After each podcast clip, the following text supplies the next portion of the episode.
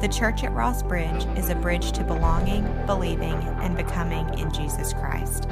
We hope you enjoyed this message and visit our website at rossbridge.church. My highlight of 2019 so far was back in January. I got to travel with eight members of our church and my 10 year old son Henry, and we went to the Holy Land. We spent eight days in country traveling around, seeing the places like Bethlehem, where Jesus was born, up and around the Sea of Galilee, where Jesus lived for most of his life and then, of course, in the city of Jerusalem. I realized in that trip with him that it was so helpful to experience those things again through the eyes of a child.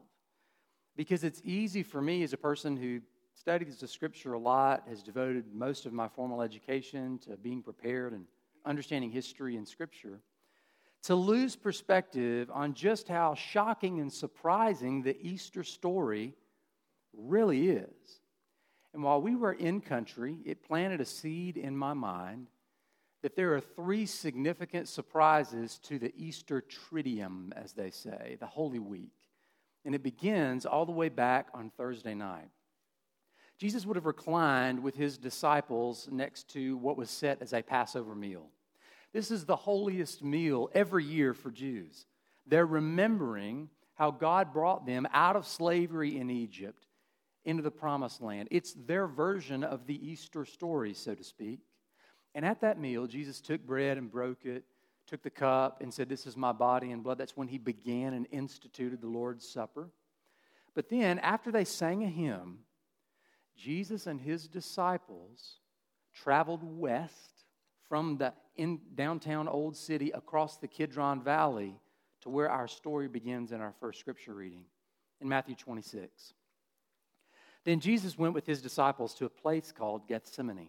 He said to the disciples, Stay here while I go and pray over there. When he took Peter and Zebedee's two sons, he began to feel sad and anxious. And he said to them, I'm very sad. It's as if I'm dying. Stay here and keep alert with me. Then he went a short distance farther and fell on his face and prayed, My Father, if it's possible, take this cup of suffering away from me. However, not what I want, but what you want. He came back to the disciples and found them sleeping. He said to Peter, Couldn't you stay alert one hour with me? Stay alert and pray so that you won't give in to temptation. The spirit is eager, but the flesh is weak. A second time he went away and prayed, My Father, if it's not possible that this cup be taken away unless I drink it, then let it be what you want. Again he came and found them sleeping. Their eyes were heavy with sleep. But he left them again and went and prayed the same words for a third time. Then he came to his disciples and said to them, Will you sleep and rest all night? Look, the time has come for the human one to be betrayed into the hands of sinners. Get up. Let's go. Look, here comes my betrayer. I must have read that story 10 dozen times throughout my life. The part about it that shocked me was not the prayer Jesus prayed Father, I don't want to do this. Nevertheless, if I must, I will remain faithful. I knew that part. It's the part that I picked up on in the Gospel of John, not Matthew, when he tells the same story using different words. In John 18, he says, After he said these things, Jesus went out with his disciples and crossed over to the other side of the Kidron Valley he and his disciples entered a garden there. Judas, his betrayer, also knew, uh, knew the place because Jesus often gathered there with his disciples. Judas brought a company of soldiers and some guards from the chief priests and Pharisees. They came there carrying lanterns, torches, and weapons. Jesus knew everything that was about to happen to him. Now, he says Judas said, brought a company of soldiers. Look at this map of first century Jerusalem with me. The green arrow indicates where the temple would be, the center of worship. The red arrow down on the Bible, it's, uh, it's oriented with east being north here. So on the what would be the west side of Jerusalem is Gethsemane down with the red arrow. That's where Jesus is gathered with his disciples. Well, decades before, when the Romans had come down from Rome to take over the whole entire place, they built a military barracks. It was where all their soldiers stayed, called Antonia Fortress. It was located there on the north side of the temple. Now, Judas brought a company of soldiers, John says. Well, the word he uses in the Greek for company doesn't mean half a dozen. The word is spiron, which means a detachment of three to six hundred. And in addition to that, it says that he brought the personal police force of the chief priests and religious leaders. Think with me for a moment. Jesus is in the garden. Here's a picture of the garden. This is actually the Garden of Gethsemane you can visit. Those are olive trees. Some of them are so old we think that they were actually there in the first century and Jesus might have prayed under them. In the background of this picture is a long wall. That's the edge of the Temple Mount. Here's my point. It's only four, 500 yards maybe between the Garden of Gethsemane and the Temple Mount where the military barracks would be located and where the detachment of three to 600 soldiers would have started making their way in the blackness of night, carrying clanging weapons, wearing heavy shoes, perhaps marching together in stepped carrying lanterns and torches across that valley. It became crystal clear to me that while Jesus is praying, Father, I don't want to do this, he might be able to see the lynch mob marching toward him in the night. It is a profound heaviness that Jesus has upon him in realizing that they are going to arrest him and inevitably they will take his life. You know, I'm used to trusting God for things. God, heal this person. God, give this person a job. God, be with this person they're discouraged. God, protect my children in this activity. I like to trust God to change my circumstances, not Jesus. Jesus doesn't trust his Father for a change in his circumstances. He trusts his Father in the midst of the circumstances, even if they unfold with the worst possible outcome. The first surprise to me is Jesus' unparalleled trust in his Father, not just to do what he wants his Father to do, but regardless of what happens. I'm convinced for those who believe in Easter hope and follow Jesus, we too can begin to live with unparalleled trust.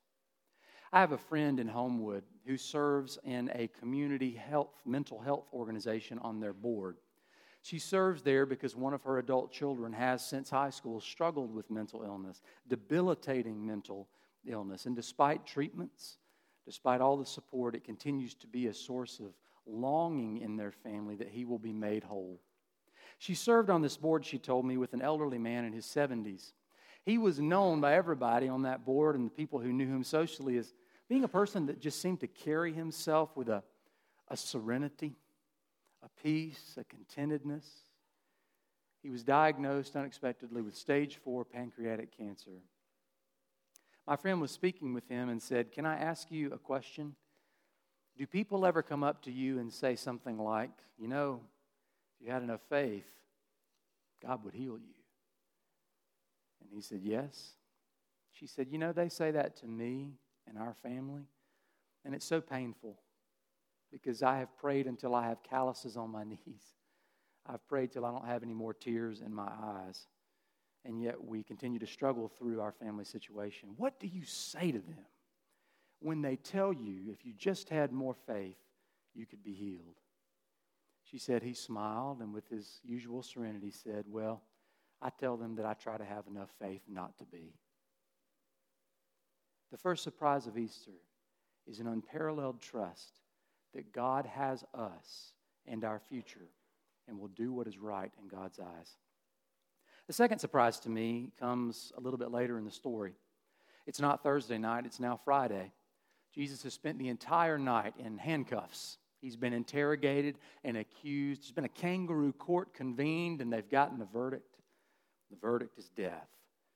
And that's where our story begins in Luke chapter 23. They also led two other criminals to be executed with Jesus. When they arrived at the place called the skull, They crucified him along with the criminals, one on his right and the other on his left. Jesus said, Father, forgive them, for they don't know what they're doing. I think this is Jesus' greatest moment in his entire life of being physically, emotionally, and socially vulnerable and isolated. And there's not a bit of me that would resent Jesus if he just said, Hey, Father, I'm your only son. Can you see what they're doing to your only son? Just give them what they deserve. They've earned it. But he doesn't do that. Every loving parent who feels the need to come to the rescue of their hurting child, Jesus stands in between his father and those who were spitting and laughing in his face as they drive nails into his hands and feet and says, Father, they really don't know what they're doing. Forgive them. It is an unprecedented kindness. And Jesus, for those who follow him, can enable us to extend the same kind of radical kindness and forgiveness. From 1963 or 1960s to 1993, there was a terrible racial injustice in the country of South Africa. The adults in the room may remember that it's called apartheid. It was the systematic racial segregation of non white South Africans, 3.5 million people that were torn from their homes and forced to live in districts divided by racial segregation. During that time, there was terrible violence done, neighbor to neighbor. Sometimes some of the black South Africans being hired by white South Africans in authority to enact vengeance and justice or injustice and violence upon their neighbors. At the end of the apartheid, the country, the political leaders were left with a question how will we help our country to heal? Because it seems like at any minute there could be a civil war that might break out between the two different sides that were represented. So they called in a very unlikely person. They called in a preacher. A preacher. Seriously? Desmond Tutu, the Archbishop and in the Anglican Communion, the Church of England, depicted here in the purple cassock with the cross around his neck. He prayed, he studied the issue, and he proposed an idea the TRC, the Truth and Reconciliation Commission, which had two basic principles. This, get, get this. Every person who had committed a wrong, if they would sit in a witness chair and they would fully and completely confess everything they'd done wrong, the first principle, there would be a second. There would be complete and absolute forgiveness of their crimes. There would be no legal retribution. Full confession equals full exoneration. One of the stories that began to emerge among dozens of them. You can YouTube it and hear the stories, some of the trials yourself. They are absolutely heartbreaking and heart wrenching. There was a mother who had lost her only son to the violence of apartheid. He had been drugged from his home into the street and shot like a dog to die in the street. When the man who was guilty of her son's murder was put into the witness chair, she was invited as a representative from the family to sit in the courtroom galley and to hear him fully confess that he had taken the life of her only son. The man had uh, a sense of regret. He shed tears as he told his shameful acts. At the end of that, the judge and moderator uh, also offered for the family to, to stand and to address, to say anything that they would like. And the victim's mother stood up. She said, Let me see him. She was blind. Assistants in the courtroom took her from the galley, led her around, led the witness out of the stand, and she placed her hands upon the man's face. She said, You have killed my son, but my faith tells me that I must forgive you. So I forgive you. But because you have taken my son, you must now become my son. And the man passed out on the floor. It is an unprecedented kindness when we are given grace from Jesus in exchange for the violence and disobedience that we justly deserve.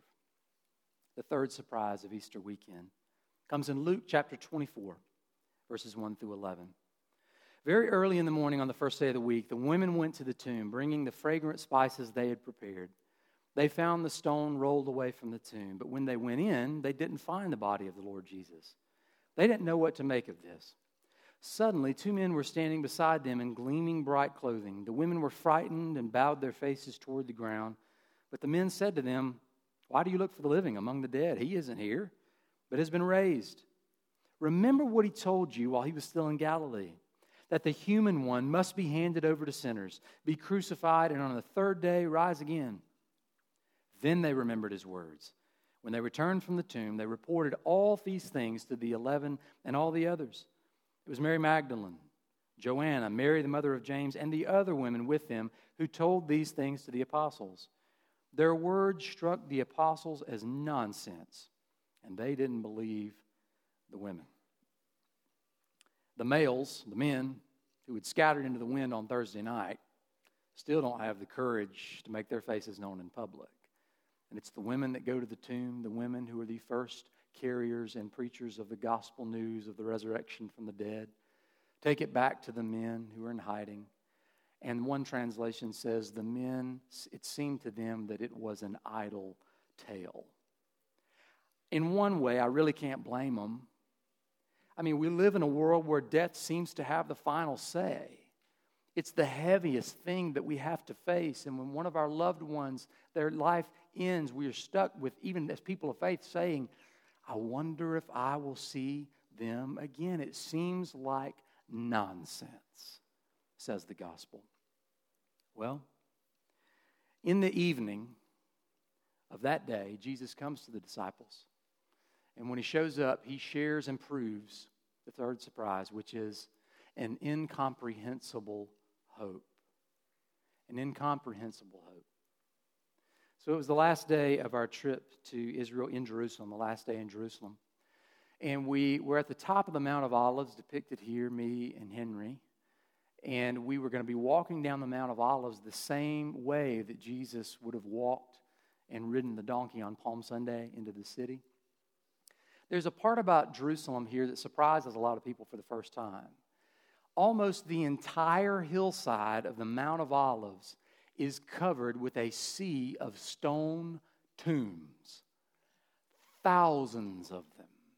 The Jews believe from an Old Testament prophecy that when the Messiah comes, that those who are there will be raised from the dead and will walk with the Messiah into the old city of Jerusalem together. And so people request, even to this day, to be buried there. And we were walking down the Mount of Olives and we would look over, and it was almost as far as you could see to the horizon thousands and thousands of graves.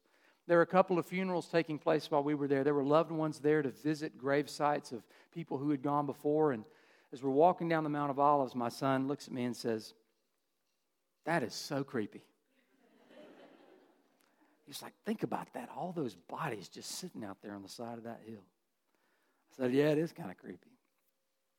We concluded our day, got on our bus, and as we were driving around the old city, making our way back to our hotel, he was a little bit quiet just kind of looking out the window, and he spoke up and said, Dad, so sometimes people who pray for God to save them, they die, right? Like if they get sick, the disease, or if they're in danger or something bad happens, like people who pray not to die, I mean, they die. I said, Yeah, that's right. He said, So God doesn't always answer our prayers. So that's right. God doesn't always answer the prayers the way that we would like for God to answer them. But since you're a preacher's kid, you're going to get a lot longer explanation than that. Son, that is why, that is why the most important thing that we believe, a non negotiable, is that Jesus Christ was raised from the dead and that he shows back up and he shares that hope with his disciples. So we believe that the worst thing, death, is never the last thing, ever. We are people of hope for that reason. He just kind of nodded his head. A couple hours later, we were back at the hotel, and it was before dinner time, and we were making our way down to have a bottled Coke before we went to try to find something to eat in Middle, Middle Eastern cuisine, which was not his favorite. And while we were sitting there with our bottled Cokes, um, he said, You know, I was thinking about that cemetery today. Um, I was thinking about how creepy it is and how sad it is. But I was thinking about what you said earlier. Maybe it's not so sad because it's full of dead bodies. maybe it's sad because death knows that it doesn't have any power anymore. And the profundity of that realization in his decade old walk with God is the anchor of why we are celebrating this message today.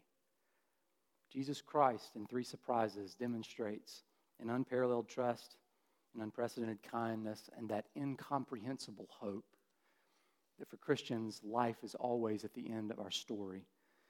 And I want to encourage you with words of Jesus as we conclude from John chapter 11.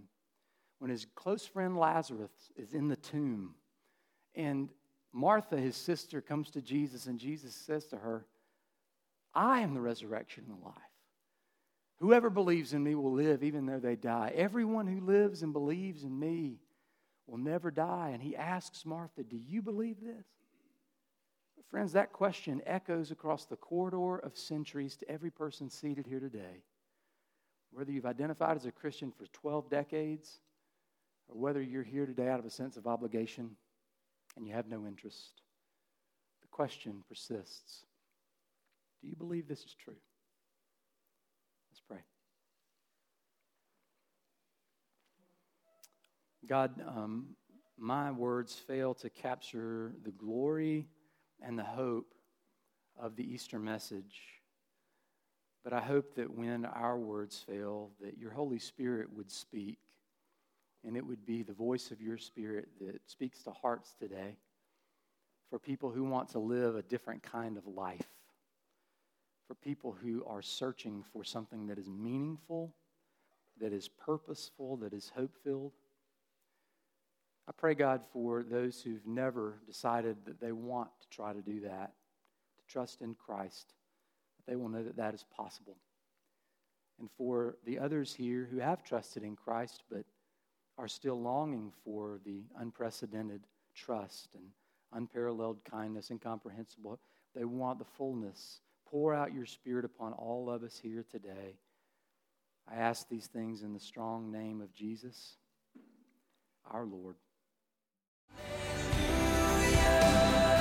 The church at Ross Bridge is located in Birmingham, Alabama, and helps people find abundant life in Jesus Christ.